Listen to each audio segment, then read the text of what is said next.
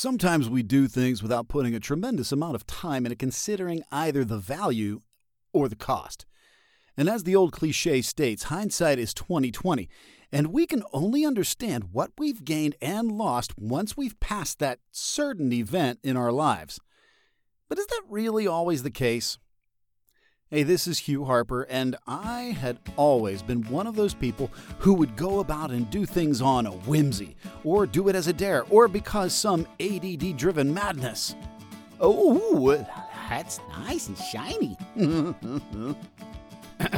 now, there's nothing wrong with doing things this way because while there is certainly a cost to doing life this way, there's also a value. Now, when I was 18 years old, after watching a television sitcom where the characters, on a whim mind you, decided to go skydiving. So, immediately, three of my friends at the time and I decided for a laugh to try the same thing. In Freedom, Pennsylvania, only about five miles from where I lived, in a cornfield overlooking the Ohio River, was the Kindleberg Airport, which sounds, by the way, a lot like Hindenburg. Oh, the humanity! And all the passengers screaming Decisions, regardless of foreknowledge of the perils of skydiving, were made. We took the three hour course with a couple of guys who at the time looked qualified. It seemed logical to us. And they assured the three of us that we'd be fine and that they'd packed the chutes in the torso sized backpacks themselves. Assured. No problem, right? For three hours, we were given lessons on how to work with gravity, and how not to work with gravity, and what to do if the chute doesn't cooperate with gravity properly. Even though they reassured us once again that they'd put things in order in the pack. And 8 out of 10 times, eh, you know, what could go wrong? After putting on our jumpsuits and packs and enjoying what very well could have been our last cigarettes at the time, we packed all of our long hair under our helmets and walked to our plane. A red tin can, single propeller, shoulder winged, and strutted piece of scrap metal, and we all pondered whether this thing would even get off the ground. We loaded into the side of the Red Baron's slower cousin's airplane. I boarded last because I wanted to hurt myself first. The pilot, some 40 something year old hippie with long flowing knotted locks of matted salt and pepper hair under a well oiled stained orange ball cap, sat in the seat. With a darkened set of chompers, he glanced back at everybody with a menacing Manson esque grin, and the engine suddenly sputtered to life.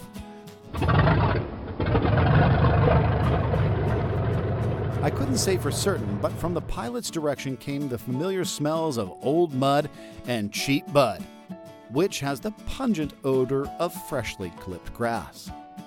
We shut the door and ambled down the runway, which was simply cutaway stalks of corn. Bumping and sputtering, the airplane sped up with all the uproar of a bogged down lawnmower, and before you could say, Holy sh! we were up and over the valley. The river greeted us from below, and there was a calm. The engine cadenced on in a softer, more experienced tone, happily ascending to the designated altitude of 3,800 feet. Under us, surface dwellers raced off to mundane insignificance as we embraced the lives of angels, if but for a few blissful moments. It wasn't long before the instructor opened the door our airspeed had dropped to barely cruising. To be honest, I didn't want to hang in the airplane anyway. It was, as mentioned, a rickety tin can of a machine piloted by a burned out Vietnam War bush pilot. The instructor looked at me with his gunmetal eyes on full squint. I really didn't need that much coaxing, though, and said, Get out and hang. On the wing strut, that is. Get out and hang became my rally cry after that. It was a phrase that meant no one else is going to do it for you. So out on the strut I went. My feet went straight down. I guess I had imagined them flying like a flag behind me at first, but nope, they hung below me, not a shadow cast upon the open ground below. This was really happening. I wasn't climbing back into the airplane, and I guess I came to grips with knowing that it wouldn't hurt. The instructor, with a Cheshire cat grin on his face, tapped me on the back of the helmet and yelled, Let go!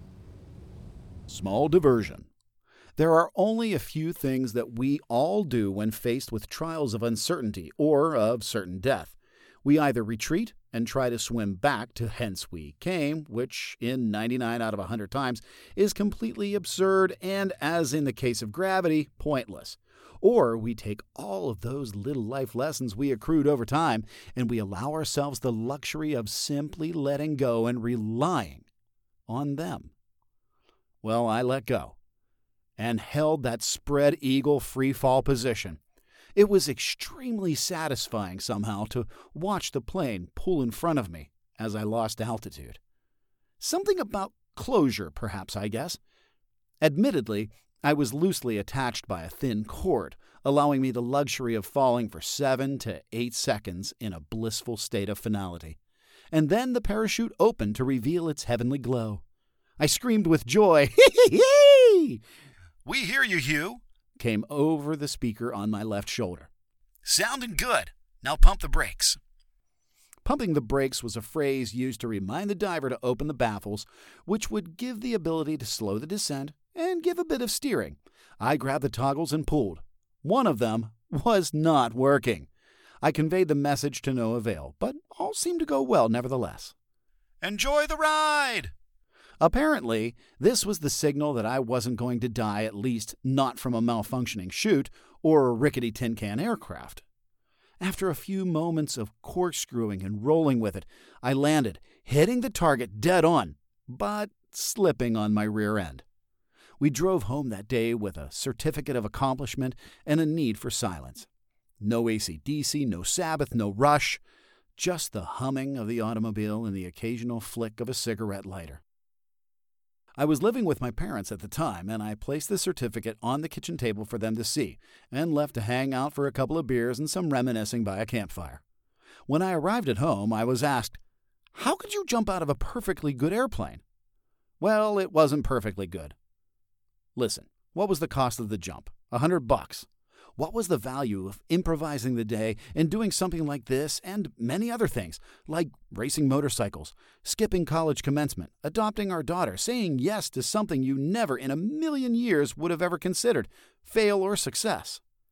A lifetime of stories, a perspective, an experience, a will to try new things, regrets, maybe, lessons about life. So, which has more weight? To watch the costs or to engage with the potential value. Well, listen, Disney is available for folks who are watching the costs and already know what the value is. I guess that's fine every once in a while, but I prefer whimsy. Unlike a roller coaster, the ride can be perilous and wild, and knowing when it ends, well, sometimes you know and sometimes you don't. Like the skydiving instructor said while we were about to fall, sometimes, if not all the time, you've got to get out and hang. This is Hugh Harper, and remember, it's not how good you are, it's how you do good.